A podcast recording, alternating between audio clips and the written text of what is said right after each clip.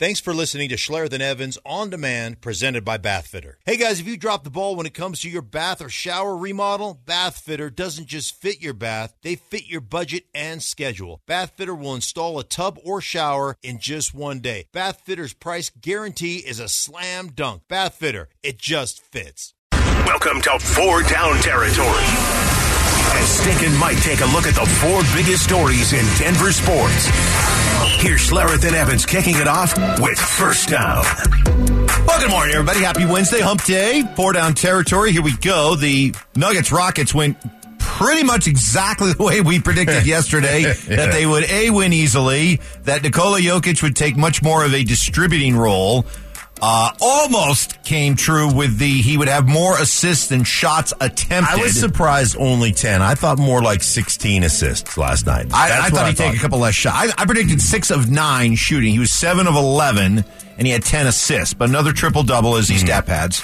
I'm being sarcastic, folks. Trust me, being very sarcastic. But uh, I thought Michael Porter Jr. would be the game leading scorer. It turned out it was Jamal Murray, who uh, got some time working on Michael Malone's second unit.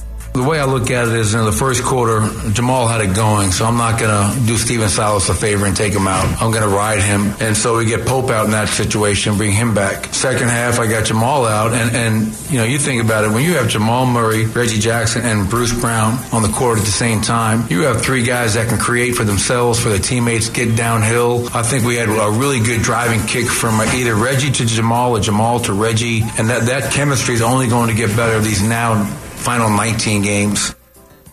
perfect team win, right? You- Yeah. Nobody played more than 32 minutes. You had six guys in double figures. Another three guys scored eight or more points.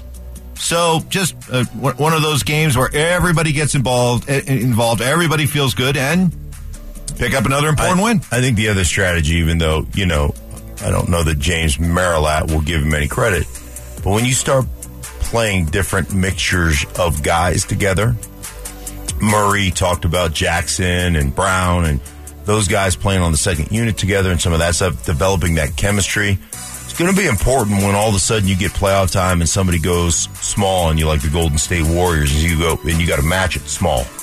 And that stuff being worked on now, I know, you know, like I said, nobody will give him credit for that. But those are things that he is working on right now with 19 games left that are going to be beneficial to you at some point come your playoff championship run. Second down. Well, whatever sadness that uh, you may feel that the New York Rangers are the one to acquire Patrick Kane and not the Avalanche, yet another big name off our Avs trade wish list. It is certainly offset by the news that uh, Cale Makar practiced yesterday in a full contact jersey and good chance that he plays tonight. Good. Happy about that. Got to get him back because the longer the longer you have a guy out with these concussion issues, the more you just get really nervous. You know, you just don't want to go down that.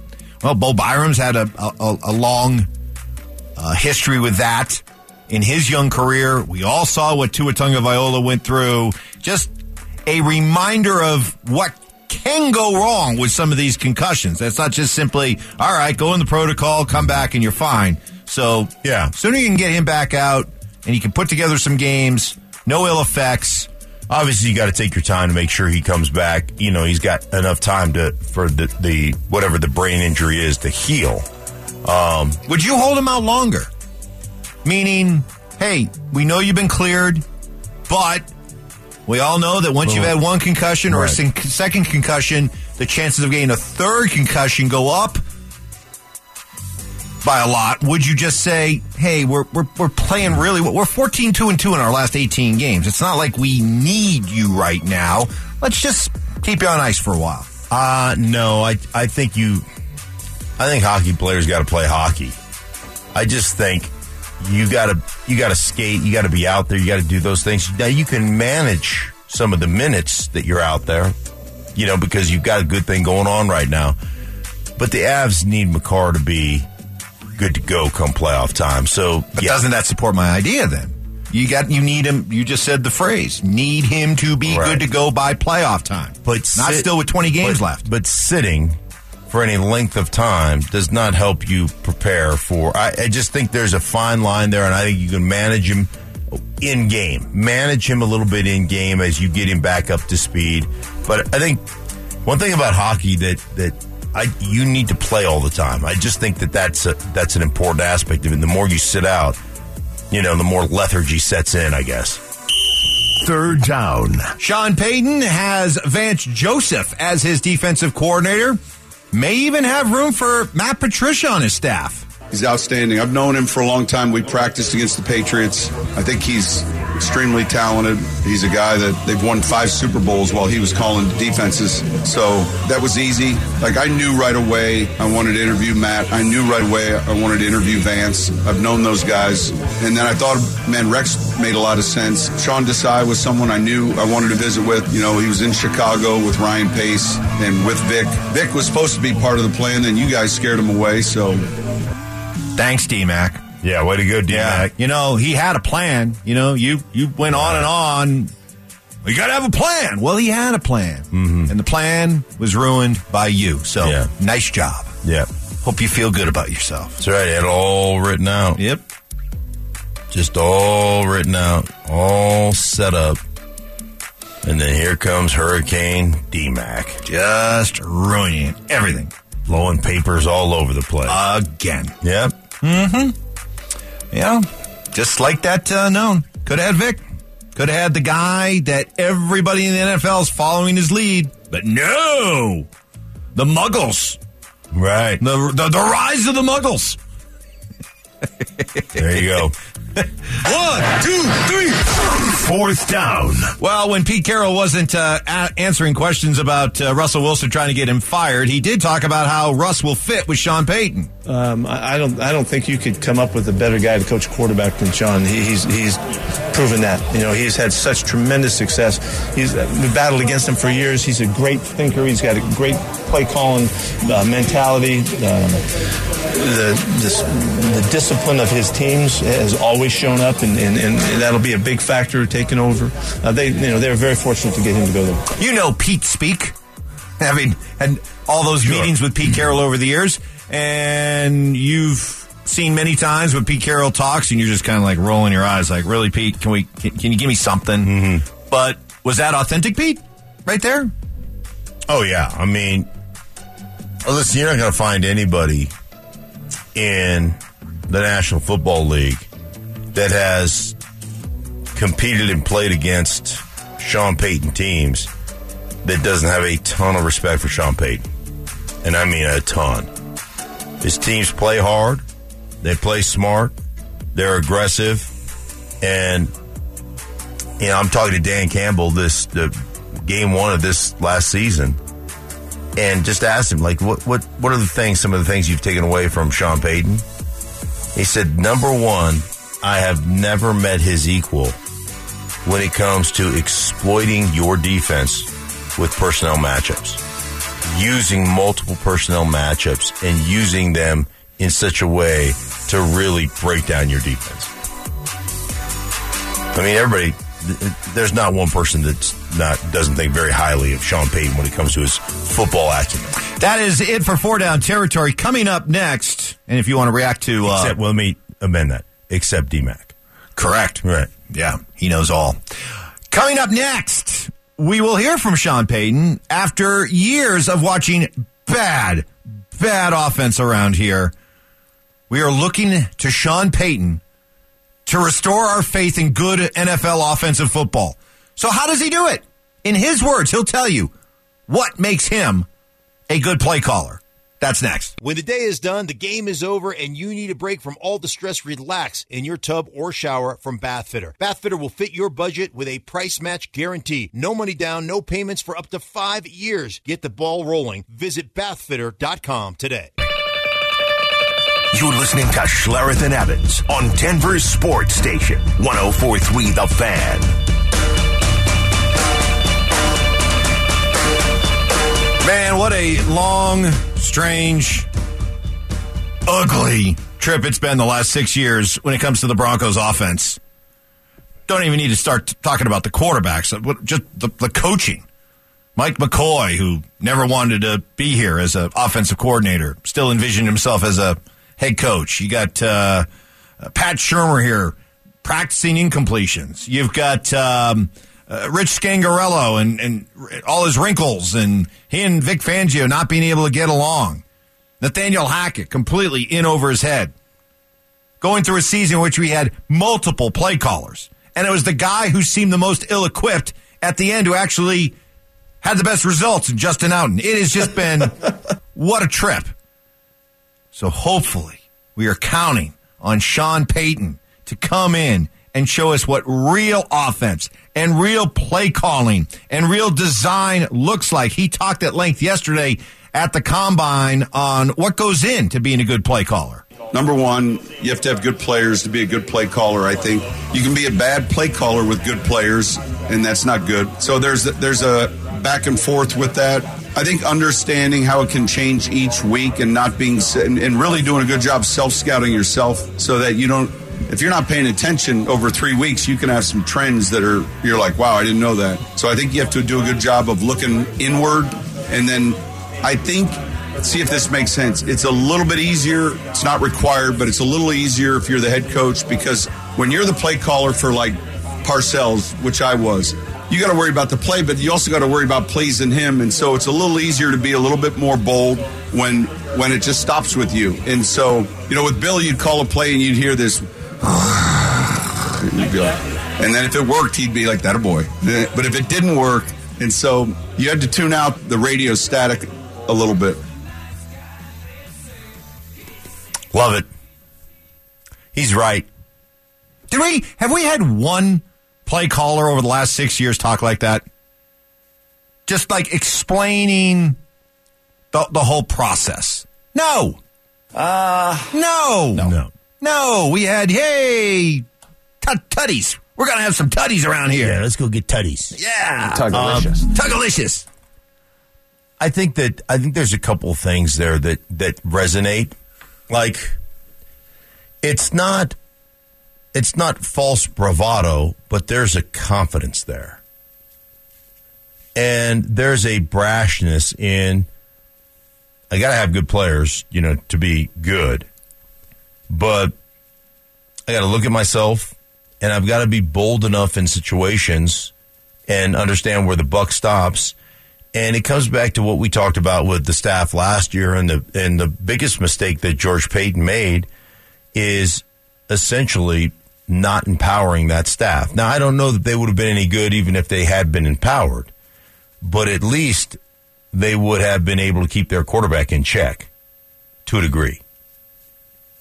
And you have to allow people to do their work, to not be hovering over their shoulder, being a helicopter kind of parent, so to speak. But you've got to be able to let guys do their job. And you know what? If they can't do it, then you move on from those guys. But that confidence, that bravado, that understanding of how to put your players in positions to win, how to attack a defense, and, and most importantly, how to mitigate your own potential weaknesses and your own potential disasters. And he talked about, hey, you can fall into patterns. You, you can get into a, a situation where you're always running a certain play out of a certain formation, or you're always eventually you're getting to that formation. And if you get to that formation, even though you start somewhere else, you get to that formation, defense automatically checks. Here's what they're trying to do. So if they're trying to run, run this concept, we're going to run you know, we're going to check into a defense that basically takes away what their their their first option, that type of thing. I, I love what he said about the difference between being, let's say, an offensive coordinator and being the head mm-hmm. coach, the freedom that it gives you. Right. But uh, there, there is a potential negative to that, though, right? Because you're right. You're the head coach. You're the play caller. You're freed mm-hmm. up. You can do whatever the heck you want.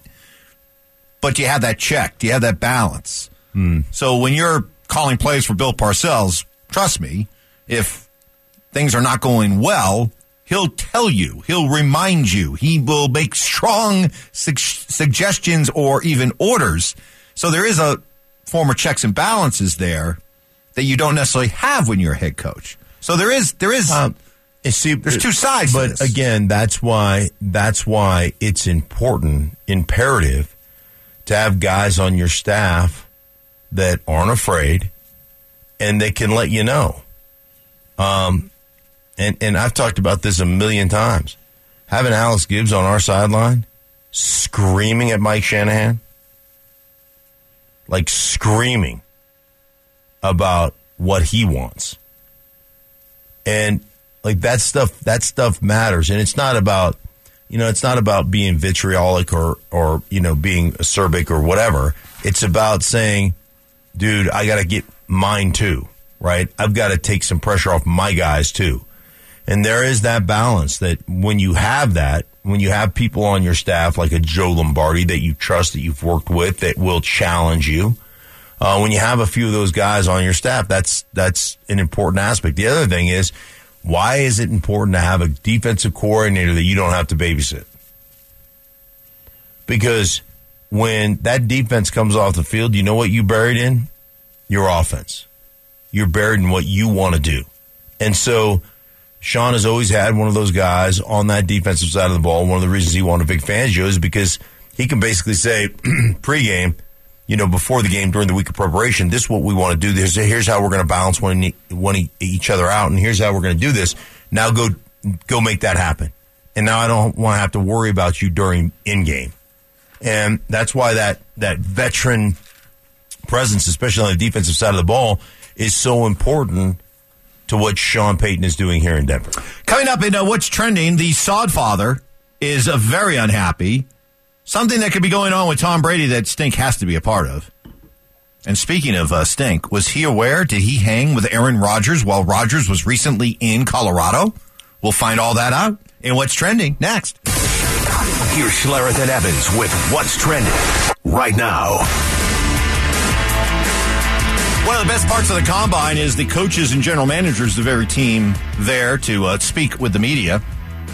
And so Pete Carroll and John Schneider both talking for Seattle yesterday, and they got asked about the report in the Athletic last week that Russell Wilson was trying to get both of them fired. John Schneider weighing in on that. I have no idea what you're talking about. Back him out on when? I'm kidding. That was a joke. Can't brother. Um, honestly, like water under the bridge. Um, you know, we're really, like I just talked about a couple minutes ago, we're really proud of our culture. Uh, you know, players, when they play for us and when they leave, um, and then they come back at a certain time, like, you know, I, I, don't, I wouldn't have told you that, you know, Marshawn would have come back and played for us. Uh, but, you know, I, I, you could kind of believe it now and you listen to people go to other teams and uh, have the experiences that they have. But like I said, you know, having the, the EKs and the Moes and the David Stricklands and, you know, Stu up in the kitchen and just the, the culture that we have. Um, and then, you know, I think they all know that at the end of the day, you know, they can, they can come back. They're always going to be part of our family. Um, yeah. During the question. Mm-hmm. Didn't even come up. The only, the only thing that gave you a little bit hint when he said, ah, water under the bridge. Right. So what you're saying is it, it may have happened, Well, I don't. Yeah, I- but listen, it's still water under the bridge. guys, we those moved guys on. are never going to talk on the record on any of that stuff, and they knew the contentious nature and some of the things that went down in regards to Russell there. Um, but I will say this about John Schneider. I agree. I think they've got a really good football culture, culture, and you know they have to occasionally make some tough decisions, and you know, and and again, that was one of the things that that why Russell is here, and he's not there anymore. And certainly Pete Carroll and John Schneider can both take the high road. They won. They won the turf war in Seattle. They won at the time, and then they were validated this past year. So unless Russ turns this thing entirely around and, and goes on and is here for the next you know eight years and leads the Broncos to a couple of Super Bowls. Man, remember when we said that so easily, right. Right. in the aftermath of the trade, and it felt so good and so right and so possible. Now, when I say it, I might as well be talking about you know farting Skittles. Let's rock. I was just thinking about that. Diabetes. Man, these Skittles taste like crap. I thought these were good. Yeah. What happened to Jeez. these Skittles? Thought if I had the ability to fart Skittles, it'd be a good thing. Yeah. Apparently not. No. Nobody wants fart Skittles.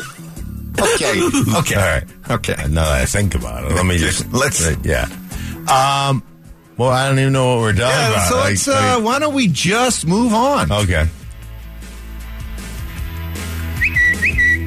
Aaron Rodgers recently was in Colorado. He and he didn't In call Vail. me. He did not call me. Hanging on Vail. What happened? I don't know. I don't know.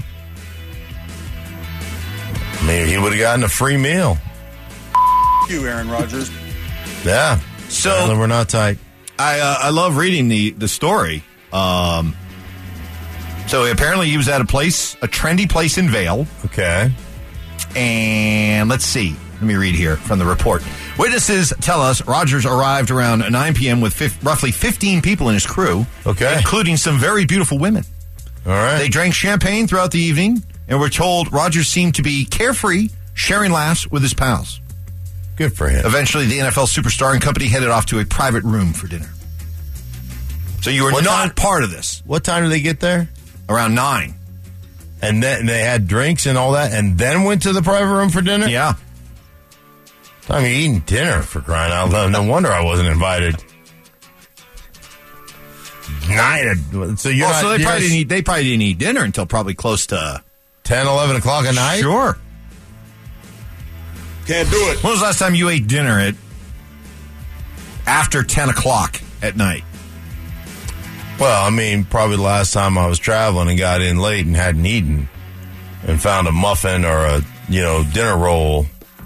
Not that's not a full meal. That's No, just that's somebody just- else's just dinner roll that's left out on the, you know, left out on the uh, Room service. room service. Uh, somebody put it on the, you know, we're done with it. They didn't Delicious. They didn't eat it all, or they just had a nibble of it. Wait a minute. Hold on. brand new. Wait a minute. Hold on. Wait a minute. Whoa, whoa, whoa, whoa, whoa, whoa. You've always said that you would only eat stuff off somebody else's room service tray if it was clearly not eaten, like if the wrapping had been taken off. Now you're saying you have done that? If it, there's only like a small bite in it? Well, yeah, I'll, I'll, I'll, yeah, I will clean off the bite area occasionally. Alrighty then. But I was at the time, in my defense, I was really hungry. so there's that. Uh, so the sod father is Yeah. not happy. No, he is not. Man, he's pissed. He George should Toma. be. George Toma, who is the long time, like for decades, He's done every Super Bowl. He's done every Super Bowl. He's the groundskeeper. Mm-hmm. He's kicked off at the NFL over its terrible Super Bowl field conditions, saying he, quote, can't take it anymore. Spent 18 months pre- preparing the rye grass. Said that the sod was overwatered four days before the game. uh huh. We saw players slipping all over the place. Right. He's pointing fingers at the NFL's field director for the grass being too slick, saying, quote, he waters the hell out of it and puts it right into the stadium and that's it. Never sees sunlight again. He can't do that. Yeah, that's a problem. Aggravates the stew out of me. I knew there was something going on. I talked about it like on Twitter. I was like, dude, there's like, I don't know if they just rolled it in here and there's there was you know the humidity or all of a sudden it's in a cold environment and it's been outside. I don't know what it is, but it makes sense, right? You roll it in there days in advance and it's too wet when it goes in. It's going to be soggy. this is this is interesting stuff, and I'm sure this is the stuff that your landscaping company shares with you. Mike, Mike Evans. Quote, he sanded it two weeks too late. He had only one sanding. He should have had two or three sandings, but he mm. didn't do bleep, and that was it. He wouldn't listen to anybody. Man, Toma goes on. Me and the league are finished. They can't tell me what to do anymore. We're done. Well, the sod father. Yeah. He's he is about ninety. George Thomas. I think he's been on every. I'm pretty sure the field could field for every Super Bowl. Yeah. I don't know what Apparently, he he's does not quite the sod father if uh, all this other stuff happened under right. Well, without the, his I mean, the consent. Guy's, the guy's ninety whatever. consultant, right? Yeah. So now they've they've they've kept him on, but they haven't. They're not obviously they're not using him. Good good for him. Yeah. Protect your name. Tom Brady is open to the idea of a possible roast. Really? Could you roast Tom Brady? Could I roast him? Could you roast him, or would you just be too awestruck being in his I love presence Tom Brady. that you would end up just fawning over him? And everyone would be like, yo, Stink, we're here to roast the dude. Right. Even Tom would be like, Mark, snap out of it. I love Tom Brady. I um, Could you roast him? I might be head of security, and if anybody you know, like stepped over the line, you know, then I just go up there and. So if somebody went like full Jeffrey Ross, you'd Right. be like, hey, hey, hey, hey, hey. enough's enough. That's not funny. That is not funny. No, I could roast. That's just mean. yeah, I could roast him. Sure, why not? All right, why wouldn't I? That'd be fun. I mean, other You know, I- Peyton would be part of that. other than I'm not funny enough, or I'm not. No, no, that's not. Certainly, that's not the case. I'm not famous enough. I'm certainly funny enough. I don't know. Have you seen some of the C and D listers on some of these roast specials? There'd be a place for you. I don't know that I even cracked the D line up. That'll do it for uh, what is trending. Up next, Mark has talked about the importance of the Broncos creating this for years. How will Sean Payton do it? You'll hear from the man himself. And Kendrick Perkins going after our guy Nikola Jokic. Thank goodness we have J.J. Redick riding to the rescue. That's next. Loosen up those joints and muscles. It's time for your 745 stretch. Here's Schlereth and Evans with the biggest story in Denver sports. Got a couple things to uh, get to. As always, you are welcome to join us on the RamosLaw.com text line 303 713 1043. Got the DenverSports.com front page coming up here in about 15 minutes. So, this is something that you have gone, two things that you have stressed over the last dozen, half dozen years as we've watched this Broncos debacle. Uh, the, the lack of an identity sure. on offense and just not having a real definable, easy to see culture around this football team. Okay. Okay? Yeah. Am I, Yeah. No. No. no. I Misrepresenting you? No. I think that's. I think that's. Very, you know me, I'd hate to misrepresent you. Right. You would never ever try to get me to go full Ferguson. Um, yeah. No. I no. I think that's a great representation of the way I feel. Well, here's Sean Payton yesterday talking about what he believes a good culture is. Beyond people, it's every detail. Every little thing matters. In, in almost an obsessive way that all of those details matter inside the framework of the field. And, and we obsess as coaches and teachers on, on doing the little things well. But that has to exist in every other area of your building and you know in your equipment room, in your training room, in your cafeteria. And and pretty soon then you know, the, the building all moves in a direction kind of in concert, and that's pretty cool when that happens. It's not easy. People talk about it, they search for it like the Holy Grail a little bit, but I've seen it, I've been a part of it, and it requires a little bit of unselfishness from, from all of us in knowing that if we're all moving in this one direction, chances are it's going to be- benefit all of us that are moving. Yeah. I, I think I'm in love. Yeah.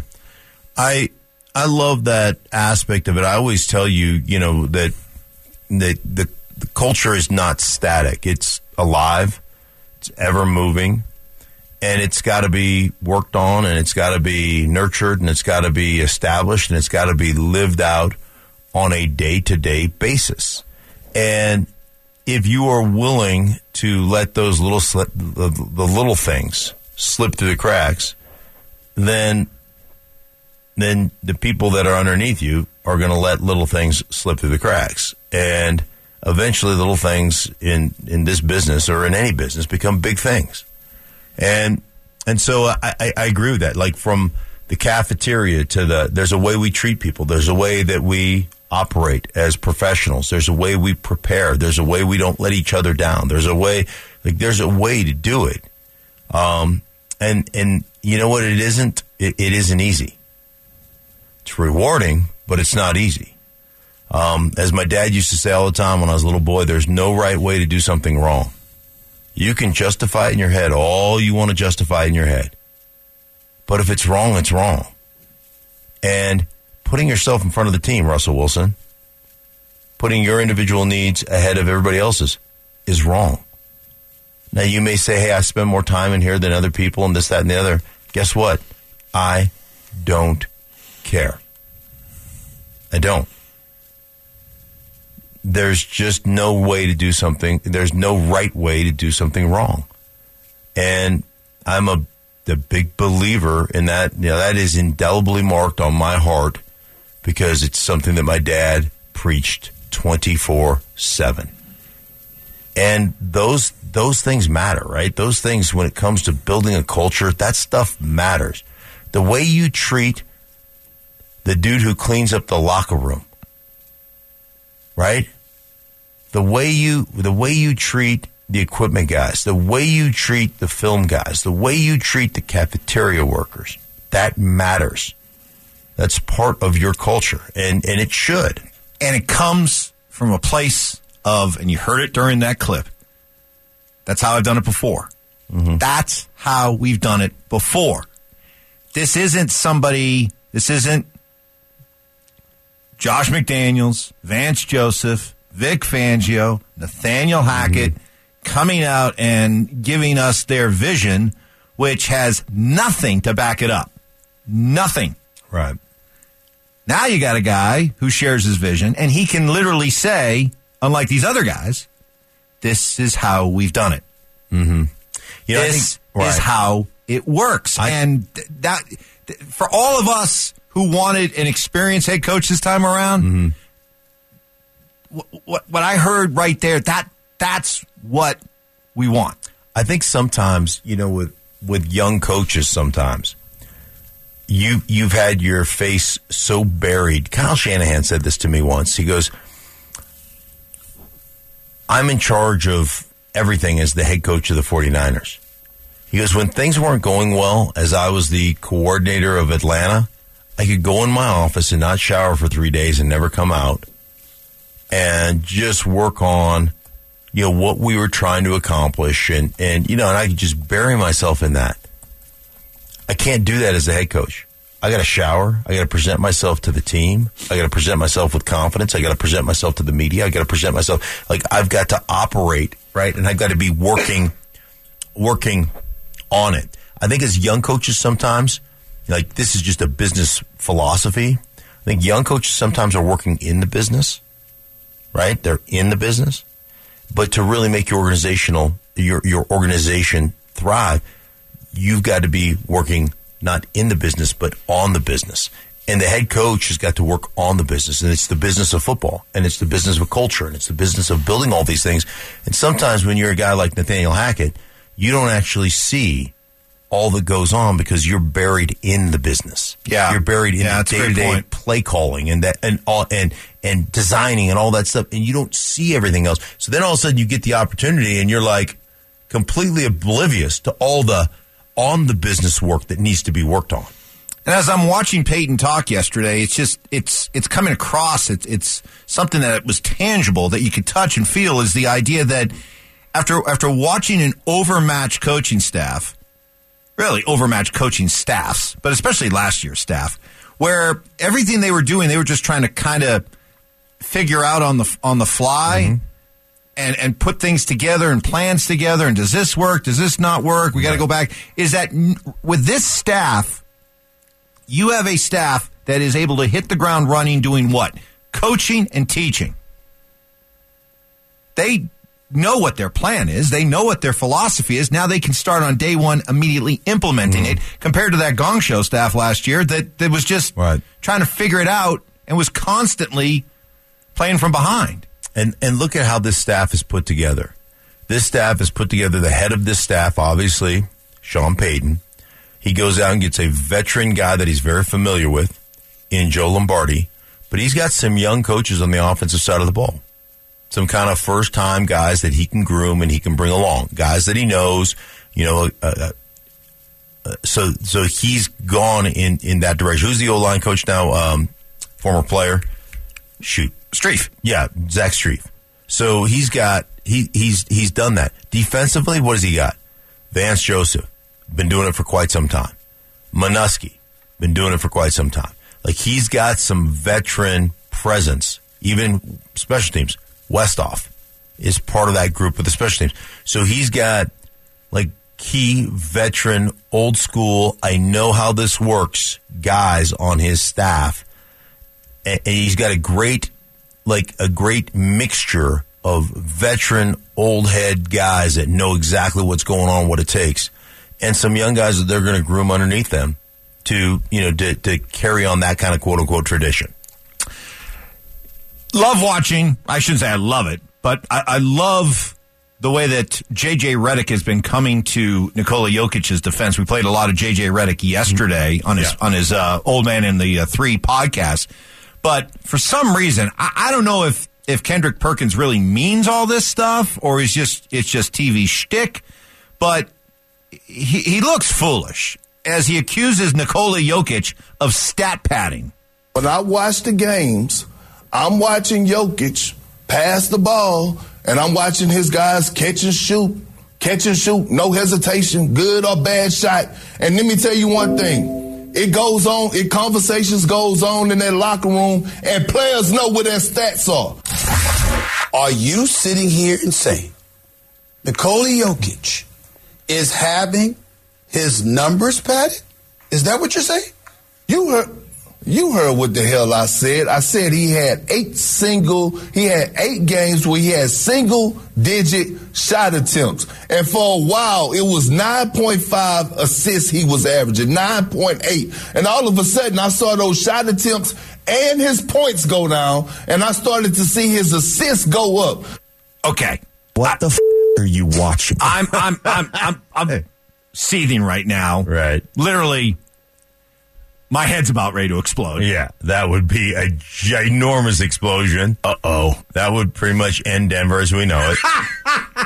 It's over. Yeah, We are that, screwed. that would be like that would be like a nuclear blast. Right. The tech center is now gone. What happened? Ladies and gentlemen, the tech center is now gone. Mike's head exploded. Anyway, I'll tell you Well, what, though, well, if, well- if you're going to go out, well, if you're like if you're going to die, me getting blown up by your head, I mean, it'd be quick, yeah, it would be be. relatively painless. Yeah, and you would go down in history. Yeah. Yeah. Uh, I'll leave JJ Redick to uh, defending Jokic's honor against Perkins's salacious claims. Do you agree with Perk on the idea that Jokic is stat padding? Love Perk. I uh, I strongly disagree with this. I strong and look. I've never been Nikola Jokic's teammate. Uh, if you ask anyone that's been around him, heck, I did it on Sunday night with Michael Malone. Uh, Nikola Jokic does not care about stats. Does not care about averaging a triple double. Nikola Jokic, I hate to tell everyone, doesn't care about winning MVP. He cares about winning a championship. The idea that he's stat padding. Coach Malone, this is how he described the game. This is how he described Nikola Jokic's game. He doesn't fight the game. Mm. He just makes the right play every time. He compared his basketball IQ to LeBron. This is not a guy that cares about stat padding, Perk. And the, the best argument I can make of why this is such a ludicrous statement, they're 23 and 0 when he has a triple double.